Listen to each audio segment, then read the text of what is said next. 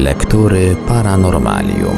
W Radiu Paranormalium kontynuujemy prezentację niezwykle interesującej książki pod tytułem My z kosmosu, autorstwa nieżyjącego już badacza i publicysty Arnolda Mostowicza. Większość sensacyjnych jak na lata 80. spraw do dziś nie znalazła satysfakcjonującego wyjaśnienia. Na antenie prezentujemy w odcinkach wydanie drugie tej książki z 1984 roku. Posłuchajmy jednego z fragmentów.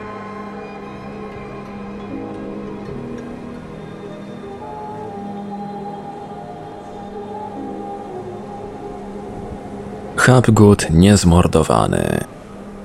W relacji o współczesnych losach map Piri Reisa nazwisko profesora z New Hampshire powtarza się wprawdzie dość rzadko, ale przecież to jego upór spowodował, że Mallory miał do swojej dyspozycji niezbędną aparaturę i niezbędnych współpracowników, specjalistów. Sam Hapgood wydał książkę poświęconą m.in. mapom tureckiego admirała Maps of the Ancient Sea Kings. Raz wciągnięty w dawną kartografię, Hapgood nie ustawał w poszukiwaniach innych starych map. Szukał ich wszędzie, gdzie tylko miał nadzieję je odnaleźć. I okazało się, że zaciekłość ta przyniosła owoce. Znaleziska okazały się bodaj jeszcze bardziej rewelacyjne niż mapy Piri W okresie Bożego Narodzenia 1959 roku postanowił Hapgood przejrzeć stare mapy znajdujące się w Bibliotece Kongresu Stanów Zjednoczonych. Kierownik sekcji kartograficznej przygotował dla Hapgooda kilkaset starych egzemplarzy, m.in. mapę świata Oronteusa Fineusa.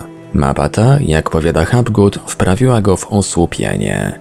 I sat transfixed. Oto bowiem leżała przed nim rozpostarta mapa kontynentu antarktycznego, która już na pierwszy rzut oka przypominała mapy współczesne, sporządzone przy użyciu najnowocześniejszych instrumentów. Tyle, że mapa Oranteusa Fineusa ujrzała światło dzienne w 1531 roku.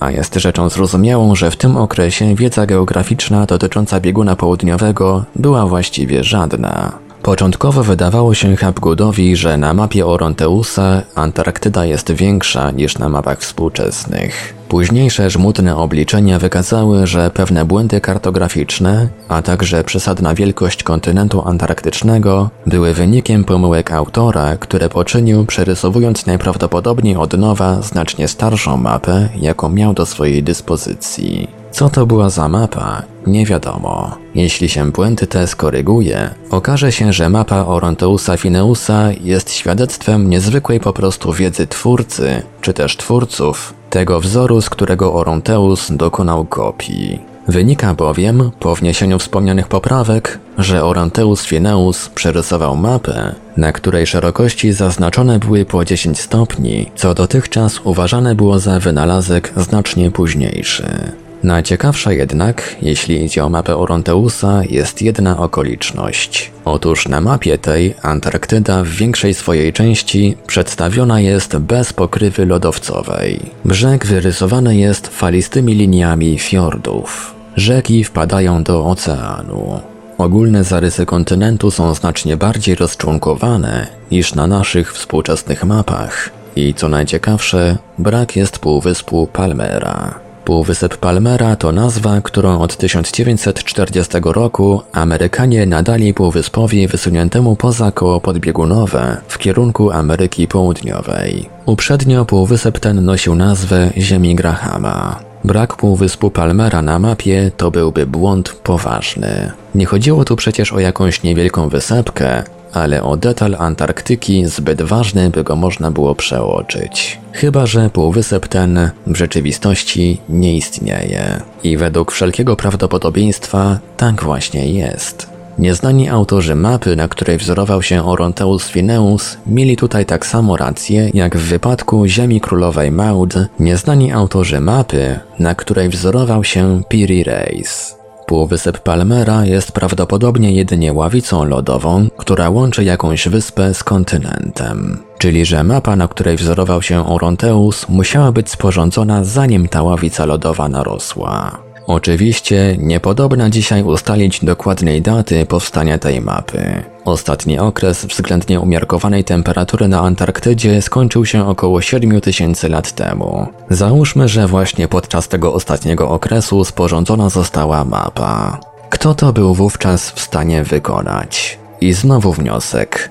Albo założymy istnienie jakiejś niezwykle rozwiniętej cywilizacji, o której nic nam dzisiaj nie wiadomo, albo uznamy, że jest to dzieło przybyszów z kosmosu, przedstawicieli jakiejś rozwiniętej cywilizacji pozaziemskiej. Jeśli nie mam racji, proszę o inne możliwe wyjaśnienie. Należycie odczytać mapy. Remy Chauvin powiada w swojej cytowanej już tutaj książce. Gdyby więcej uczonych z taką samą jak Hapgood zaciekłością i bez uprzedzeń starało się wyjaśnić niektóre niezwykłe sprawy w historii świata, otrzymałoby się plon w postaci bogatej ilości faktów, stawiających zresztą ponownie niepokojące pytania. Czyż nie byłaby to podstawa z punktu widzenia naukowego bardziej uczciwa niż negowanie wszystkiego bez chęci zbadania faktów, tylko dlatego, że nie figurują one w słowniku pojęć, które są zastałe. Koniec cytatu. Na mapach kartografa arabskiego z XVI wieku, Hadzi Ahmeda, mało ciekawych jeśli chodzi o Europę czy Afrykę, znaleźć można Amerykę wyrysowaną z dokładnością wprost niebywałą, jak na owe czasy. I to od północnych brzegów Ameryki Północnej aż po Brazylię. W tych granicach na mapie Hadzi Ahmeda nie ma żadnego błędu, a skądinąd wiemy, że wyrysowanie tak dokładnych map było możliwe nie wcześniej niż dwa wieki później. Z ciekawszych szczegółów należy zwrócić uwagę na fakt, że Hadzi Ahmed rysuje cieśninę Beringa jako ląd. Otóż, jak wiemy, przed okresem topnienia lodów, w czasach bardzo odległych, była ta cieśnina lądem. Skąd o tym mógł wiedzieć kartograf z XVI wieku? Z 1399 roku pochodzi mapa Dulcerta. Warto tu o niej wspomnieć dlatego chociażby, że brzegi Morza Śródziemnego zostały na niej wyznaczone nie gorzej niż uczyniłby to kartograf współczesny. Hapgood informując o tej mapie powiada, że właściwie pojawiła się ona w XIV wieku, nie wiadomo skąd, i nagle o całe niebo przewyższyła pod względem dokładności nie tylko wszystkie współczesne sobie mapy, ale także i te, które pojawiły się w kilka wieków później. Przy czym, jak twierdzi uczony amerykański, autor tej mapy musiał znać i wykorzystać w swej pracy trygonometrię sferyczną, bez której taka dokładność byłaby niemożliwa. Już Nordenskjöld Wybitny szwedzki geograf i podróżnik drugiej połowy XIX wieku uznał, że mapa ta jest niezwykle precyzyjna, że według wszelkiego prawdopodobieństwa z jednej strony była wzorem dla wszystkich później powstałych map żeglarskich Morza Śródziemnego, a z drugiej sama jest kopią dokumentów znacznie, znacznie od niej starszych. Nie można sobie bowiem wyobrazić, by w XIV wieku jakikolwiek kartograf zdolny był samodzielnie sporządzić podobnie dokładną mapę. Badając stare mapy, Hapgood starał się znaleźć brakującą część mapy Piri. Jak wiadomo, na mapach tureckiego kartografa brak większej części Afryki, Europy i prawie całej Azji. Hapgood miał nadzieję odnaleźć, jeśli nie mapę autentyczną, to przynajmniej analogiczną, która też byłaby kopią map starszych. I rzeczywiście, natrafił na mapę De Canaria z 1502 roku, która przedstawia przede wszystkim Afrykę. Oto co pisze na ten temat sam Hapgood. Na mapie w sercu Afryki widnieje duża róża wiatrów, która na pewno miała wyznaczać jej, to jest mapy, środek. Wobec tego jednak, że rysunek ten nie wydawał mi się związany z jakimś określonym południkiem czy równoleżnikiem, trudno mi było rzutować go na mapę Piri Reisa. Dopiero kiedy zreflektowałem się, że mapa jest o 11,1 stopnia odchylona od północy geograficznej w stronę bieguna magnetycznego, obróciłem ją w odpowiednim kierunku i okazało się, że środek mapy, wyznaczony przez róże wiatrów, znajduje się na południku aleksandryjskim. Koniec cytatu. Było to odkrycie niezwykłe, gdyż stanowiło dowód na aleksandryjskie pochodzenie mapy. Mapa, z której De Canario zrobił kopię, była sporządzona w Aleksandrii. De Canario odchylił ją z właściwej północy w stronę bieguna północnego. Ale oczywiście, według wszelkiego prawdopodobieństwa, egzemplarz aleksandryjski też nie był oryginałem. Biblioteka w Aleksandrii, trzykrotnie w ciągu dziejów palona, posiadała wspaniałe zbiory cennych rękopisów, a wśród nich niezwykle stare i precyzyjne mapy. Na mapie de Canaria figurują m.in. brzegi Afryki, które w tym czasie były dopiero odkrywane. Ale nikt z ówczesnych mu podróżników, nawet Vasco da Gama, który w latach 1497-99 opłynął ten kontynent, nie kreślił mapy brzegów kontynentu, a już na pewno nikt z nich nie ustalał długości geograficznych. I ta zatem mapa musiała być kopią z jakiegoś wzoru znacznie starszego. Hapgood interesował się oczywiście kartografią chińską, której tradycje sięgają bardzo dawnych czasów. W pracy uczonego angielskiego Nidama pod tytułem Wiedza i cywilizacja w Chinach znajduje się reprodukcja mapy wyrytej na kamieniu i pochodzącej z roku 1137. Needham twierdzi zresztą, że znana była o wiele wcześniej. Mapę tę amerykański uczony bardzo dokładnie zbadał i stwierdził, że współrzędne szerokości i długości są na tej mapie równie dokładne, jak na najbardziej wypracowanych mapach współczesnych.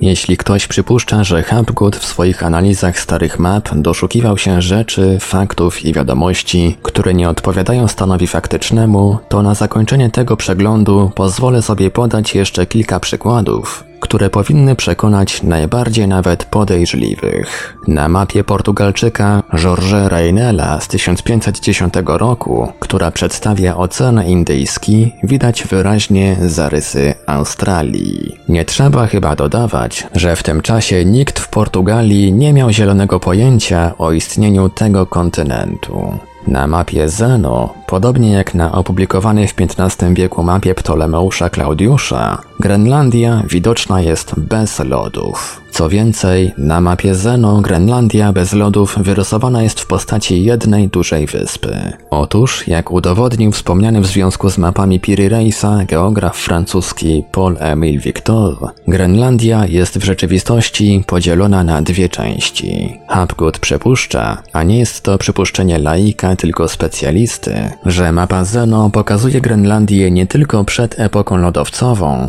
ale także z czasów, kiedy obydwie jej części łączył ląd, który później pod ciężarem lodów zapadł się w morze. Jeszcze ciekawsze są mapy Andrea Benicasa, sporządzona w 1508 roku i Yehudi ibn Benzary z roku 1487.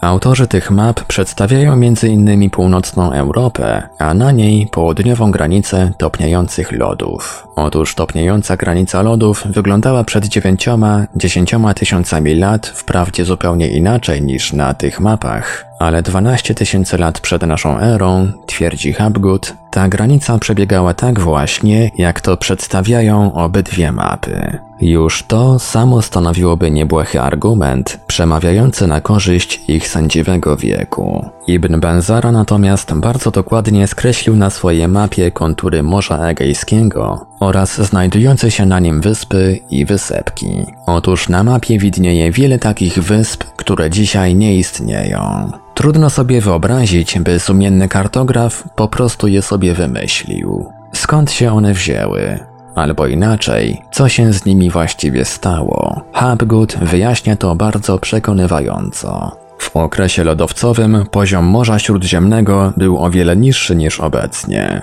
Podniósł się dopiero po stopieniu lodów i wiele wysp na Morzu Egejskim zostało po prostu zalanych. Czyż trzeba więcej dowodów świadczących o tym, że wszystkie wspomniane mapy są kopiami map starych, znacznie wcześniej wykonanych? A w grę wchodzą nieskromne tysiąclecia, ale chyba dziesiątki tysięcy lat.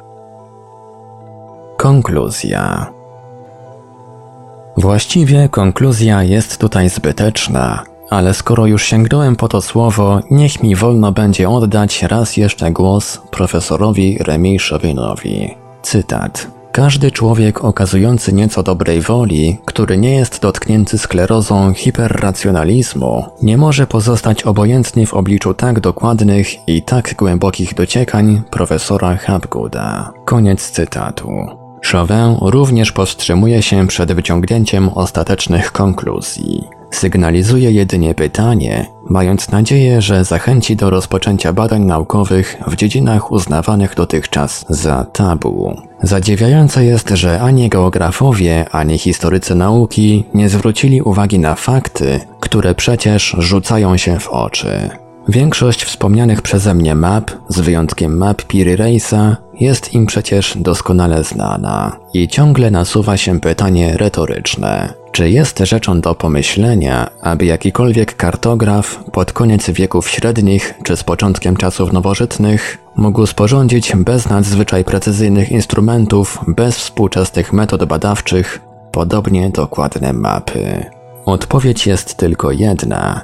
Nie było to możliwe. Jeśli nie, to musieli ci wszyscy kartografowie mieć do swojej dyspozycji wzory znacznie starsze. Chyba iż założymy, że wszyscy byli supergeniuszami zapoznanymi przez współczesnych. Jeśli zaś zgodzimy się, że owe wzory sporządzone zostały w dawnej bardzo przeszłości, to musimy przyznać, że nasza wiedza o tej przeszłości jest fałszywa. Chauvin przypomina przy okazji, o czym wszyscy dziś właściwie wiedzą, że wszystkie prastare ludy znały długość roku z dokładnością do trzech dziesięciotysięcznych dnia. Egipcjanie, Sumerowie, Majowie, Celtowie. Chaldejczycy znali bardzo dokładnie długość roku syderycznego z dokładnością do dwóch sekund. Jak doszli do takiej wiedzy? Ten rozdział Arnold Mostowicz kończy cytatem Chauvin. Skoro wszystkie te wskazówki są tak wyraźne, iż nie mogły ujść uwagi nawet tych uczonych, którzy dotychczas wcale się nimi nie przejmowali i którym wcale nie zależałoby je odkryć, Pomyślmy, co za rezultaty otrzymano by, gdyby badania i poszukiwania nie były świadome i gdyby ludzie nauki przestali odczuwać wobec każdego faktu naprawdę nowego, paniczny strach, któremu w sposób żałosny często ulegają.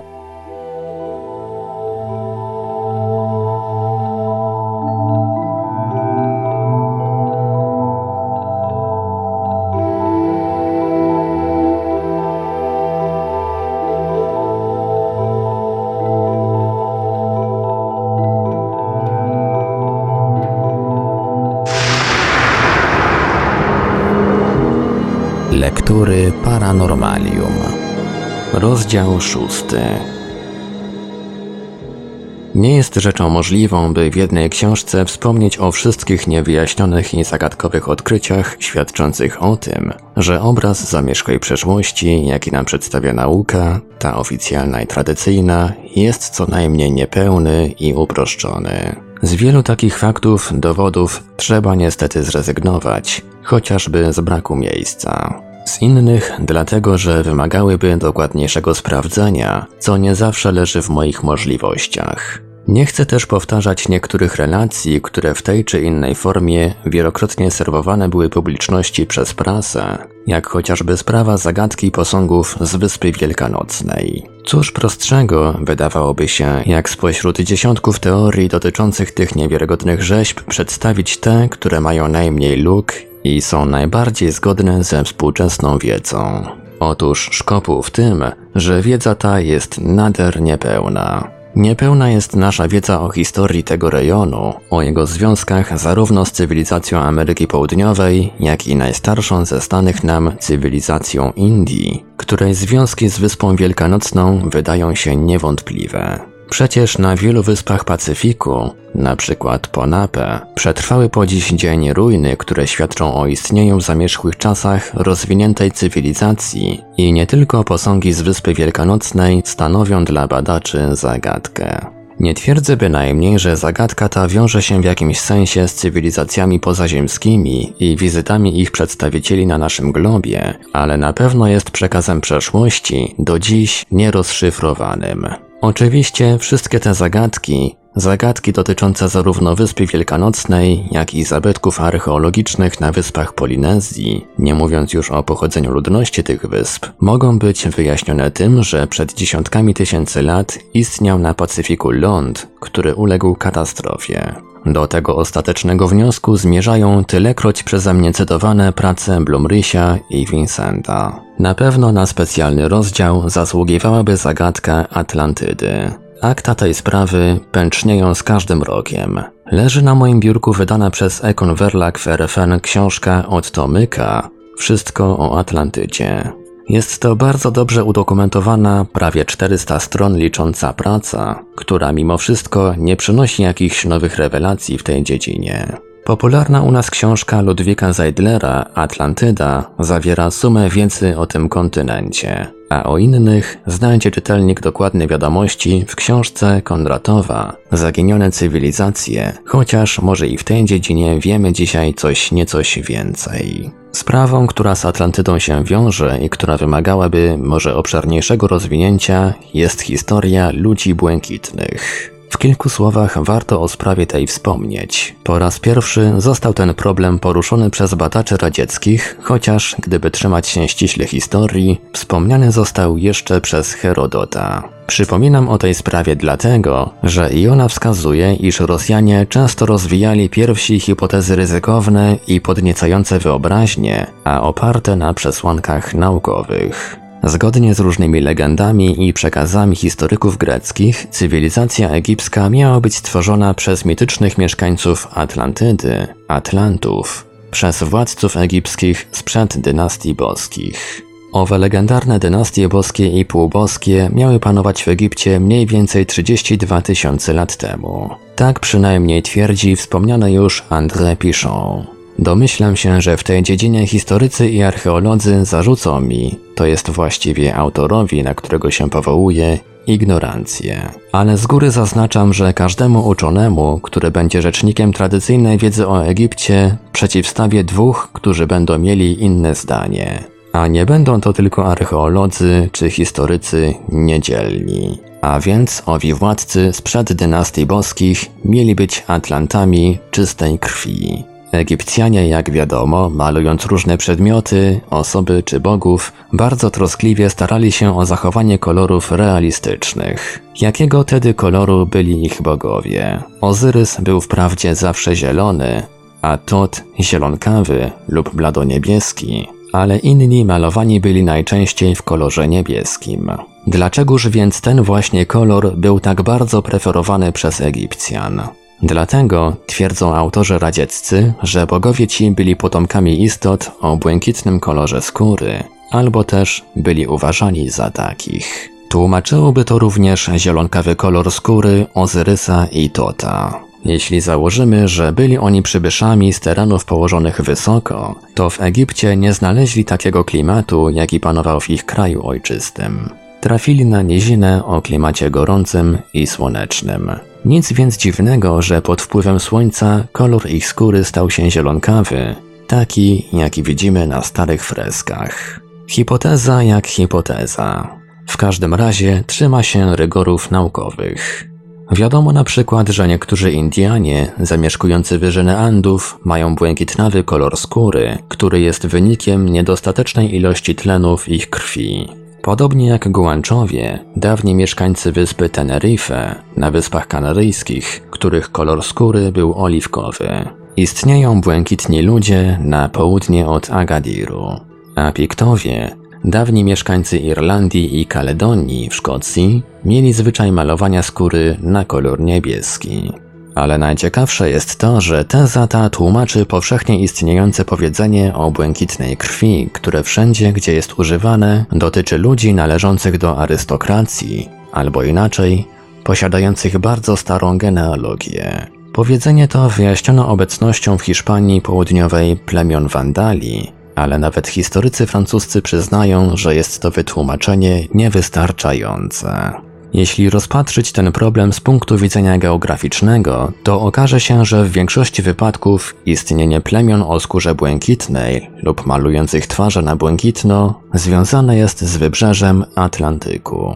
Powiada więc archeolog francuski Henri Bach, że owi mityczni Atlanci, żyjąc na wysoko położonych terenach, byli reprezentantami rasy o błękitnawym kolorze skóry. Rasy, która być może znajdowała się w stadium wygasania, kiedy Atlantyda została zatopiona. Jest rzeczą możliwą, że władcy Atlantydy, chcąc podkreślić swoją przynależność do rasy starej, a szacownej, ubierali się z okazji świąt i ceremonii w stroje koloru niebieskiego. Natomiast owe ludy z wybrzeża Atlantyku barwiły skórę na niebiesko, aby upodobnić się do potężnych Atlantów. Tę hipotezę potwierdza zresztą Platon, o ile to, co pisze o Atlantydzie, można uznać za jakiś dowód. Powiada on mianowicie, że władcy Atlantydy z okazji różnych uroczystości stroili się, nie wiadomo dlaczego, w szaty ciemnobłękitne. Jest rzeczą także możliwą, że Atlanci, ciągle zakładając, że nie są wymysłem naszej fantazji,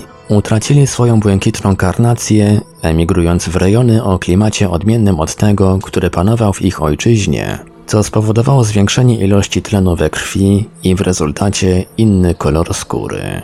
W każdym razie określenie błękitna krew używane jest w całej Europie, a także w Ameryce Południowej, chociaż w tym ostatnim przypadku dla określenia potomstwa małżeństw mieszanych. Przypominam przy okazji, że i oreżona, o której była mowa w rozdziale trzecim, miała błękitny kolor skóry. Przykład powyższy jest bardzo charakterystyczny. Dowodzi on, że rozpatrzenie różnego rodzaju mitów, legend, podań czy sag bardziej rzeczowo i z większą wiarą w ich autentyczność pozwoliłoby na pewno lepiej poznać zagadkową przeszłość naszej cywilizacji. No i niezbędna jest tu także większa wyobraźnia, której nie trzeba się obawiać.